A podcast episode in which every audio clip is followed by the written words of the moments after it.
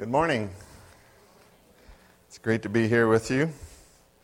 Congratulations for being here. And uh, I was traveling, uh, tr- taking someone to the airport down in the cities yesterday, and I swung into a gas station in Moose Lake, and there's Doc Doc Howard there, and uh, said, "Yeah, I think half of West Cohasset's down in Winona this weekend."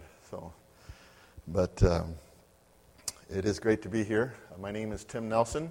For those who I haven't met yet, it's my wife Julie, and we're missionaries in the country of Honduras. We serve there with Costa Rican, or with the Camino Global, and we're helping to facilitate uh, missionaries uh, from Central America to other parts of the world. Now, some of you also noticed that uh, there are a few extra Nelsons here this morning as you were coming in and those were leaving. And my folks were here, Charlie and Carl Nelson. They're former pastors of West Cohasset. And uh, made, made an appearance. He wanted to make sure I was dressed up just right, you know, this morning. So that was good. And my son and his fiance, uh, my son Andrew and his fiance Leanna, were also here this morning. And they wanted to make sure that I told they're getting married on the next Saturday, Independence Day. What are they trying to tell me with that, right? Um, but they'll be married uh, next Saturday at 2 over at Grace Bible, and you're all invited. So I uh, wanted to mention that. Before we open the scriptures this morning, let's, uh, let's go to the Lord in prayer, shall we? Father, thank you so much for your loving kindness. Thank you, Lord, that even though we live in a world full of turmoil, that you are still in control. Thank you so much that uh, you loved the entire world, that you died for them and that you want nothing more than the, the praise of, of all our praise, but the praise of the world too, as well. We ask that you would teach us through your word today, that you would guide us, direct us, and that our lives and our life's plans would be your life's plans for us. We ask this in Jesus' name. Amen. I want to thank you for your prayers as we've traveled. Some of you have been keeping up with us on on, um, on Facebook. And um, it's been uh, a dream of ours to help facilitate one day missionaries from Honduras. And I remember uh, when we uh, first arrived in Honduras in uh, 2006, um, that was one of our stated goals. And um, we were there for a year. And where do we where do you start, right? How do you help facilitate missionaries? Well, you have to find some people that um, that are interested in going out. So, where do you do that? Well, as only God can do it, the phone rang. And uh, the gentleman on the other end of the phone was, um, his name was Roger. And uh, Roger had been at a, a, missions conference in his local church. And uh, he and his wife felt God's call to the mission field. And not only him, but he had two other couples as well. They'd begun praying together and wanted, wanted some help. And um, so we've helped walk them through the process. And uh, right now, Roger and his uh, wife are finishing up some ministry training in Argentina, of all places. And Roger is making his first trip uh, where they would like to serve in the future in, to the Philippines uh, to reach Muslims in southern Philippines. And he'll be there next month on an exploratory trip. So um, God is working. God is doing some amazing things. Uh, my wife and I had the privilege of visiting the Philippines uh, last uh, fall, and um, uh, southern Philippines. And uh, Philippines is the only stated Christian nation in all of Asia. There are Muslim countries, there are secular countries, there are Buddhist countries, but the Philippines is the only one that has uh, roots in Catholicism and, and, and evangelical uh, beliefs there. But the southern Philippines, uh, there are many uh, Muslim influences there, and um, some of them are very um, violent. Um, there's a group there, the terrorist group called with Abu Sayyaf, started with seed money from Al Qaeda, and they are um, uh, um, very hostile to foreigners. So when my wife and I show up there at a school just outside the Muslim city of Iligan, uh, we had a local pastor there uh, ask us, uh, Why are you two here? And um, we explained to them no, we're, we're here because we have friends and fellow co- colleagues in Central America that want to come serve alongside here at you in, in, uh, in, the, in the Philippines. And, know, and he didn't register. And he says again, no, why, why are you here? And finally, we took, took out a picture of Roger and his wife and showed it to him. And his complexion changed completely. He said, Oh, they can come. They would be welcome in my country.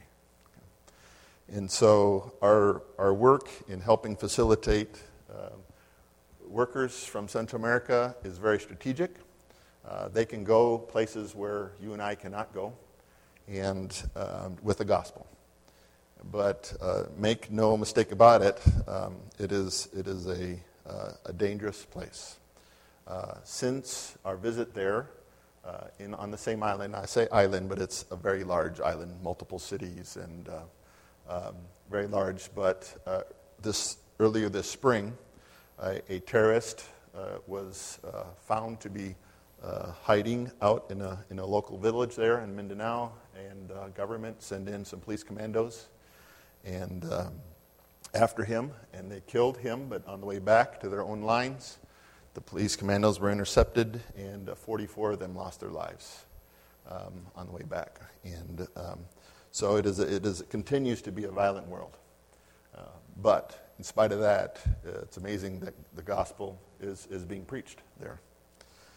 Um, earlier in, uh, in May, my wife and I visited Spain and visiting uh, missionaries from Central America uh, in Spain. Spain is a country, even though Paul in Romans said, I desire to go there and preach. Uh, after 2,000 years, uh, still it's less than one half of 1% evangelical. There are entire towns and villages, thousands all over Spain, that don't have one single Christian there. And, uh, but we have um, some missionaries there both from North America, but also from our contacts in Central America. But uh, uh, Spain is, is, the youth unemployment in Spain is 55%. And uh, it is a struggling country right now. And as you travel around, it's just a beautiful country, but as you travel around, you just sense a spiritual depression and darkness over the whole country. Okay? And it is a country without hope because they don't have it's a country without Jesus Christ in their hearts. Um, after Spain, we went and visited a country of Angola in May. And Angola is uh, not, not many people know where it is because it's, it's, been so isolated for many years. Uh, Angola was run by the Portuguese for several hundred years. In 1975, the Portuguese left, and with them, they took uh, the knowledge of how to make an economy run and uh, took their army and left and left chaos. And uh, uh, the, the, almost to the minute that they left, uh, a civil war broke out and continued for 27 years.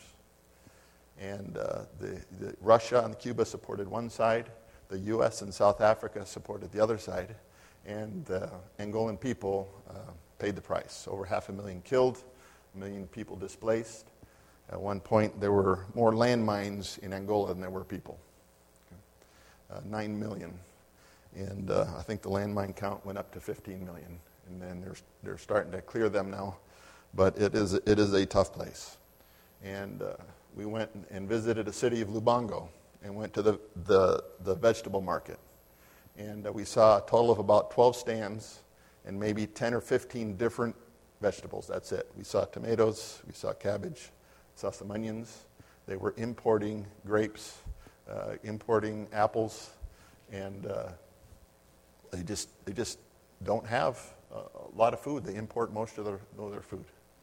And this is a country where 70% of people make $2 a day or less. It's one of the poorest countries in, uh, in, in Africa. So our world is full of turmoil. Our world is full of conflict. And it is interesting that in our text for today, Psalm 107, it talks about turmoil and it talks about conflict and it talks about who's in control. So turn with me, if you have your Bibles, to Psalm 107. Psalm 107, beginning verse 22. And as I read the passage, I want you to keep in mind uh, three things.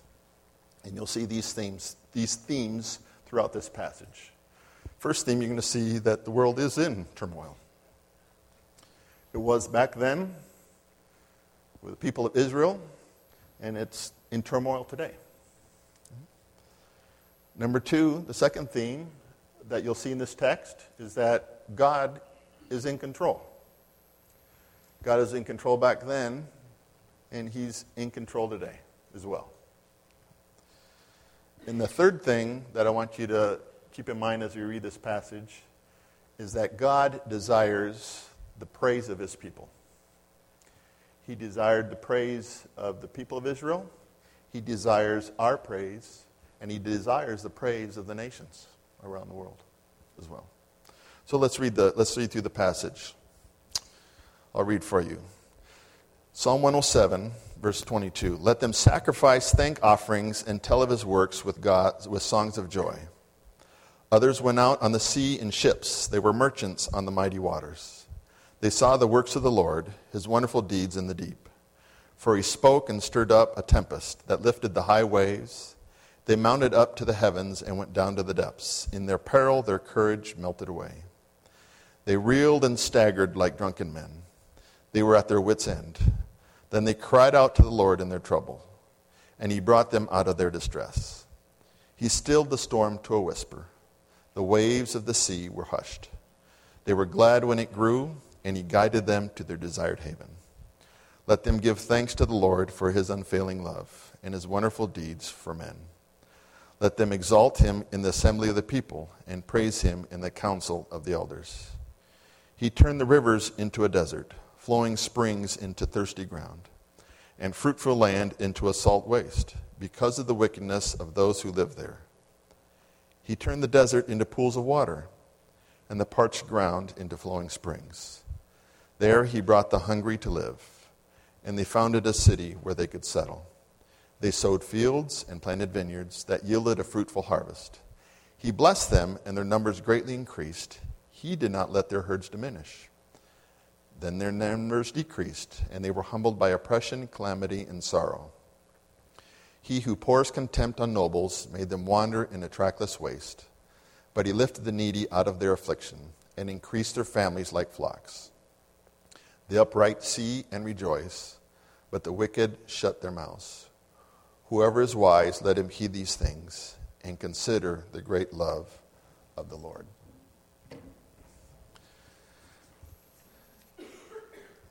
You know, as I look through this passage, there are about 24 verses in the passage. And 21 times this psalm references God's power, his deeds, his goodness, and His mercy with our struggle with sin and its consequences. And not only that, this passage also gives us some of the reasons for why we're involved in a turmoil, why things are going on that, the way they're going on. Okay? You know, uh, sin disorients, confuses, produces desperation uh, that only God can fix and heal. Only God can forgive sin and heal its consequences. The day after we arrived in Spain, we arrived in the uh, city of Spain in Barcelona, and we are staying at a seminary there. And uh, we looked on the seminary bulletin board and we saw this, this announcement. Uh, Franklin Graham was having an evangelistic crusade in that city, his first ever, called Festival of Hope. And a group of churches there had been working for years. They had uh, uh, found uh, an arena and that held over 13,000 people.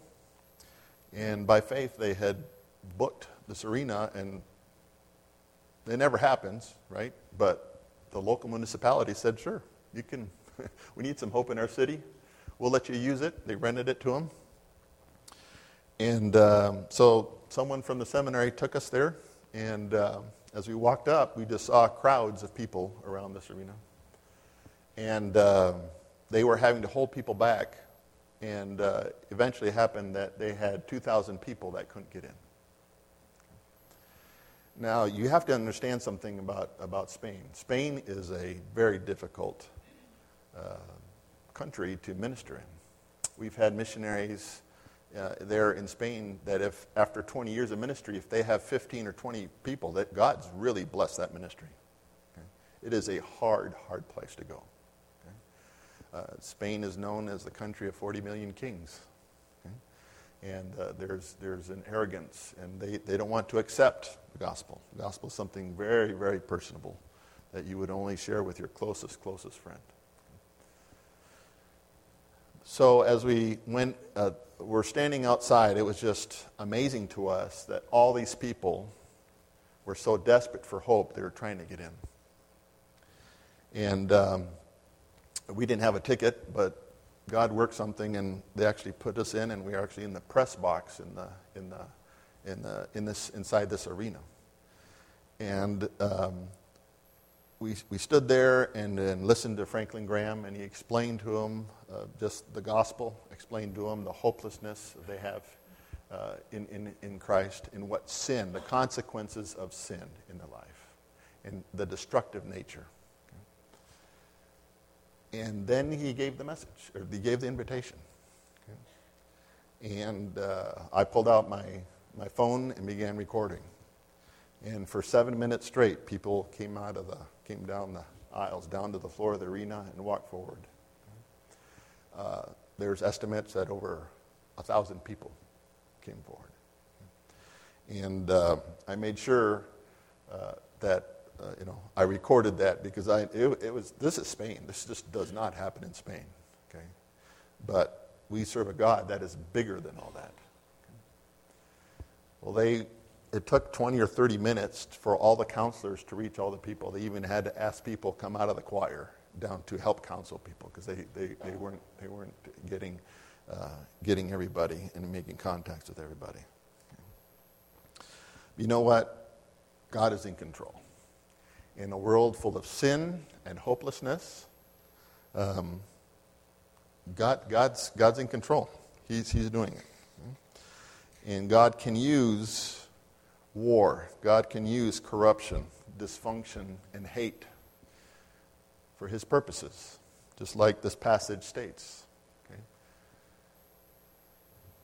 When Julie and I uh, visited the island of Mindanao, uh, it is, uh, we flew into the city of Iligan. Iligan is about 300,000 people, and about half of it's Muslim.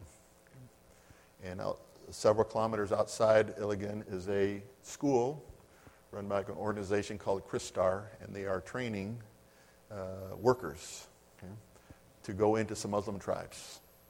And uh, you folks here at West Cohasset have been involved in, in some of those people that have gone into some of those Muslim tribes, and I want to thank you for that. And thank you for being part of a very strategic focus. But it was amazing for us that to speak with the 16 students that were at this school and they were there learning Bible, they're there learning community development, they're there learning, they're going to have to learn another language. There's 172 languages spoken in, in, in the Philippines. English is a trade language, then the trade language for Mindanao is Cebuano, and then there are all sorts of, of, of uh, other uh, dialects and languages spoken there, and they were going to have to learn uh, another language. But as they were, were preparing and training and greeting us with smiles on their faces, my thoughts were, you know, uh, these people are going into an area where they, they might not come back out. But they were there doing it with rejoicing, with smiles on their faces, and taking the gospel of Jesus Christ into, into those areas. And as we left Iligan and flew to the other side of Mindanao, we flew into Davao City, and uh, Davao City is about a million and a half people. And the largest city in Davao is named MacArthur Boulevard after General Douglas MacArthur, who saved the uh, Philippines from the, from the uh, Japanese. And while we were there, we were able to visit some uh, tunnels that the Japanese had Filipino slave labor construct out of rock. They chiseled it out of the rock Uh, they didn't build these tunnels my size, so I had to bend over just a little bit. Okay? But they, they were there and they had side tunnels for ammunition depots and even had a jail in there that was like three times the size of this pulpit. And the guy there said they would put six people into this jail at the time, at one time. But these tunnels went on for seven kilometers. And so there's all sorts of injustices going on in the world. But does God really have an answer for all this violence? Uh, in a good part of Mindanao, there are uh, tribal, Muslim tribal chieftains, and they don't get along with each other. And uh, they have armed themselves just to show that they, you know, know how to defend themselves. But it just so happens that there's a group called Coffee for Peace okay, that buys coffee from Muslim coffee farmers in order to help them and win a hearing for the gospel. And the head of this organization has gone in and made friends with these Muslim chieftain warlords and has actually been used by, by God to help bring peace between them.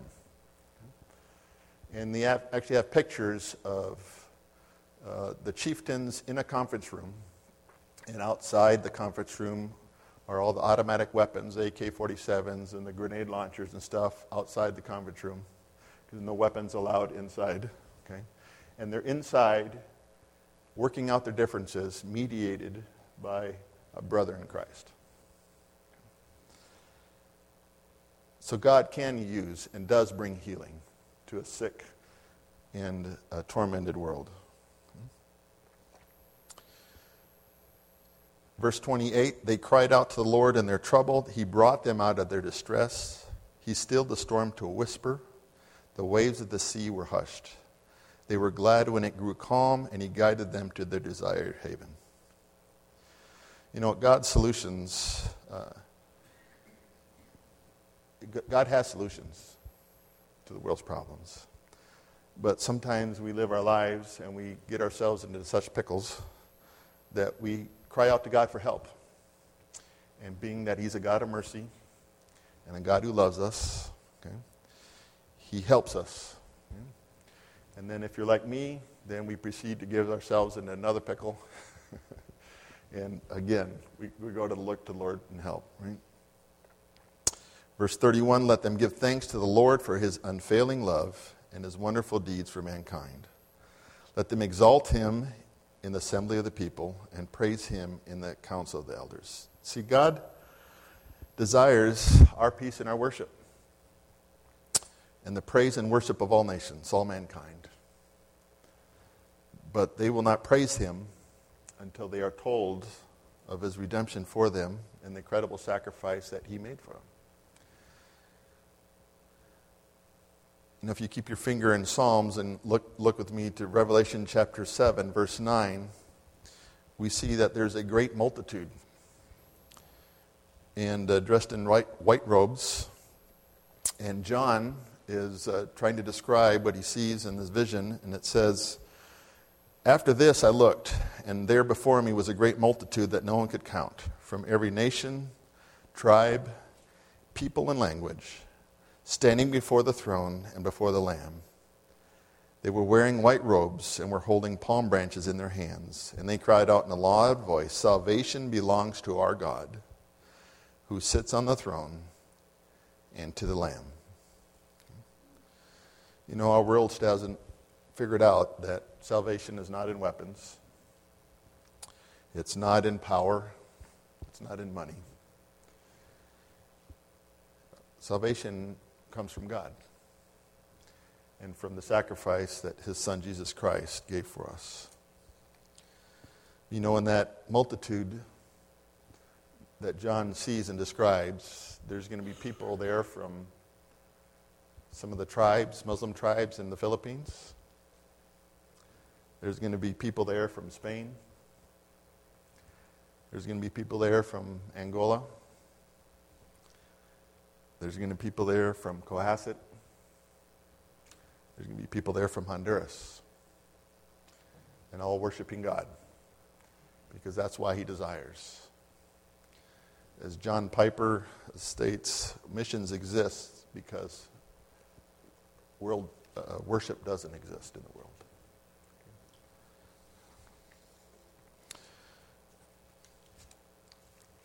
Verse 33 He turned rivers into a desert, flowing springs into thirsty ground, fruitful land into a salt waste because of the wickedness of those who live there.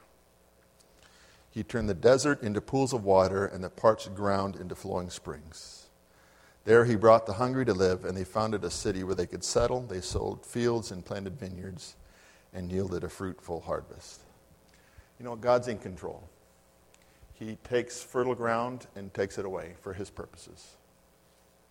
And he takes desert and turn, makes it bloom for his purposes.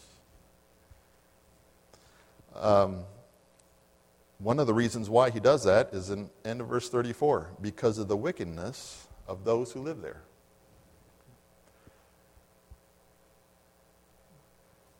We live in a wicked world. You know, um, Billy Graham, a while back, made an observation. You know, we have places in the world that are going to have to apologize to Sodom and Gomorrah because God destroyed them for what they were doing. But we have places in this world that are just as bad, and God has withheld his judgment from us. I think we need to reflect on that.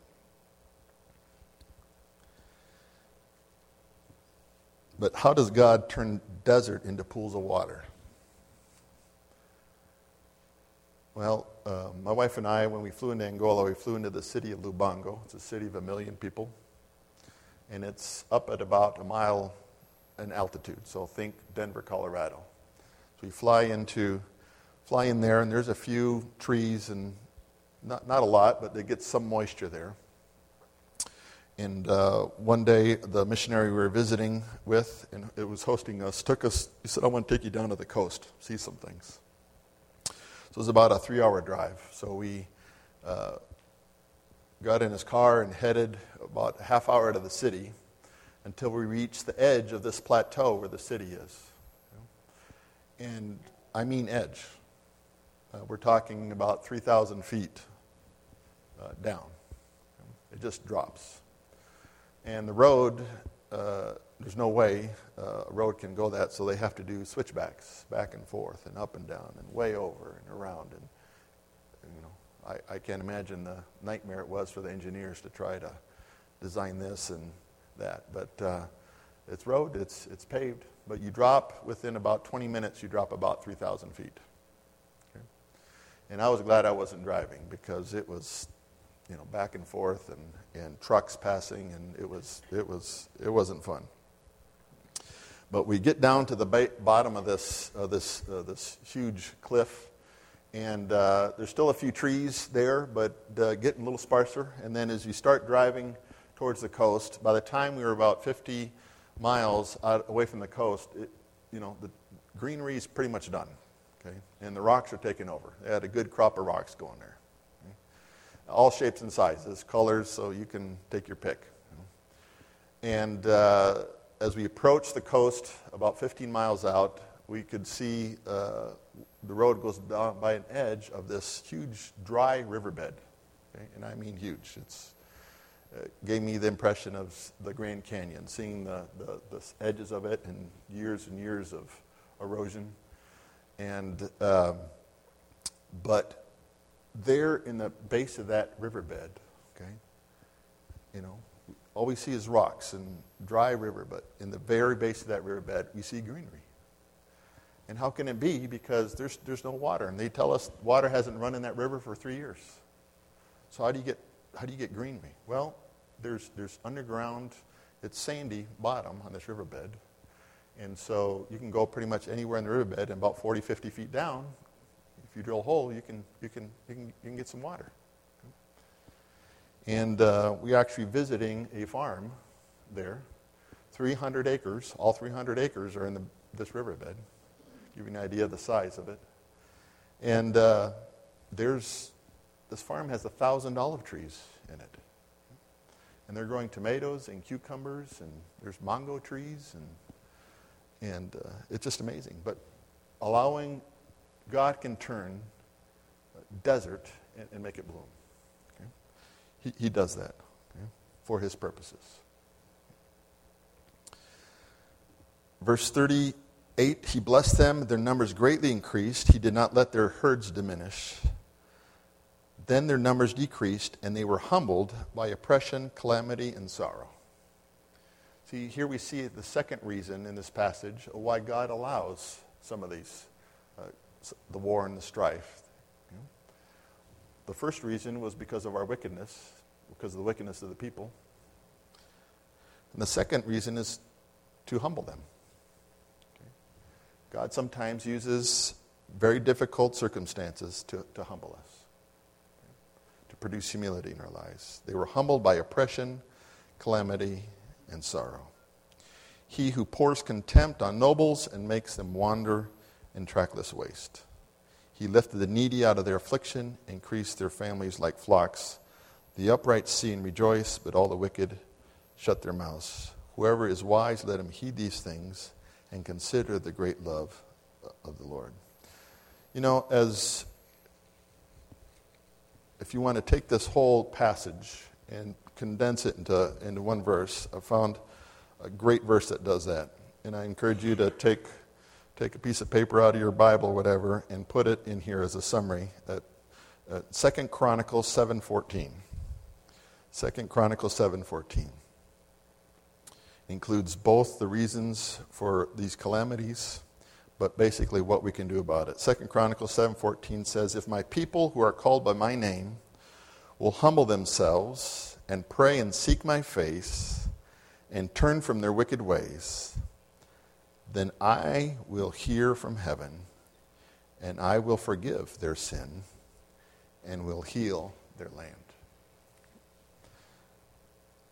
There's some great promises there. God will forgive us. God will heal, and He will hear us in spite of everything that, that uh, we live in, and that in spite of our wickedness and in spite of our lack of humility. Second Chronicles 7.14. Encourage you to hang on to that one. That's a good one. Is God really in control? Is he really you know, is he really accomplishing his purposes? Uh, yes, he is. He is in the Philippines. It literally gave me goosebumps listening to these young men and women preparing, and they are doing so in a Muslim area and preparing to go out and reach, uh, reach uh, the unreached with the gospel of Jesus Christ. it was amazing to be part and seeing what God is doing in Spain. When seeing over a thousand people come to the saving knowledge of Jesus Christ, making the decision to walk forward. Uh, that, that's, that's just mind blowing for those who live in that context. But we have, serve a huge God. Well, how do you, where do you see God working in Angola? country devastated by 27 years of civil war, a, a country that has hospitals without a single doctor in them. My daughter Lizzie uh, went along with us as a registered nurse and w- went out with a, a team to a, about three hours uh, out from the city of Lubango to Kalukembi, a hospital completely staffed by nurses, no doctors at all and they schedule all their surgeries for the three days that the doctors from one hospital can go out there and, and, and help. And uh, they, they were going morning, noon, and night. And our daughter at one point uh, had to bag a patient for over an hour because the anesthesia wasn't, wasn't working just right. Keep, keep the patient alive they saved their one bottle of oxygen for the last day of surgery. So if you were really sick and uh, and needed, needed surgery, then uh, you got oxygen on the last day. They saved you for the last day and you got oxygen, but they just don't have any. But through it all, people are seeing believers in Jesus Christ serve them and seeing the love of God through medicine and making a difference. Uh, the church in Angola is working hard with nothing, really. But they bought this farm. They have 30 families that they are allowing to farm a piece of property. Uh, they you say, You come help us on our farm for two days, and the other days you can farm your own piece of property in return for your work. Okay. So they're reaching out to community using the, this farm. Uh, they are going into uh, making contact with, with, with uh, uh, people. They, they need lots of help but they are showing God's love in a country that desperately needs it, in a country run by a socialist, police state, corrupt dictator. The gospel is being preached. And God is accomplishing his, his purposes. About two years ago, this, there's a, a, a, Bible school in Lubango, the city we're in in Angola. They had a conference on Islam. They had several conference speakers from international come in, and the government sent two observers to this conference to learn about Islam because there are half a million Muslims in Angola.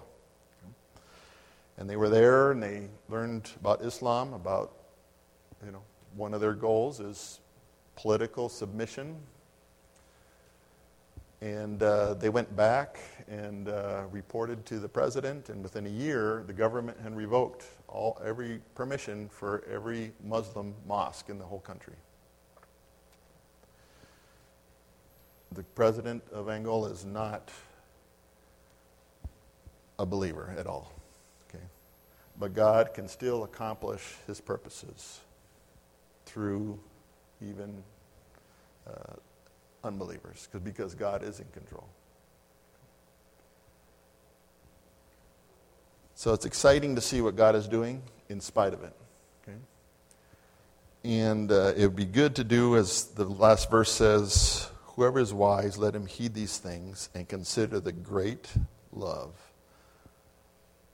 of the Lord. For God so loved the world that he gave his only Son that whoever believes in him would not perish, but have everlasting life. God desires the praise of the whole world. He desires our praise. And it is a great reminder from Psalms today that in spite of a world full of calamities, he is still in control and still will accomplish his purposes. Let's pray. Dear Heavenly Father, thank you so much for your word. Thank you, Father, for what you are doing around the world. And Lord, uh, you've allowed calamities and sorrow and war and conflict and strife and dysfunction and sin into our world for your purposes. And we ask that your purposes would be accomplished, that you would use all of this to bring people to yourself, that we would be faithful in the context that you've placed us in to share your love with others, and that we ask that your name would be exalted and your name would be glorified in our lives and in those we reach out to, so that people from every tribe, tongue, and nation will one day worship you. And we give you all the honor and all the glory. And we ask this in Jesus' name. Amen. Please stand.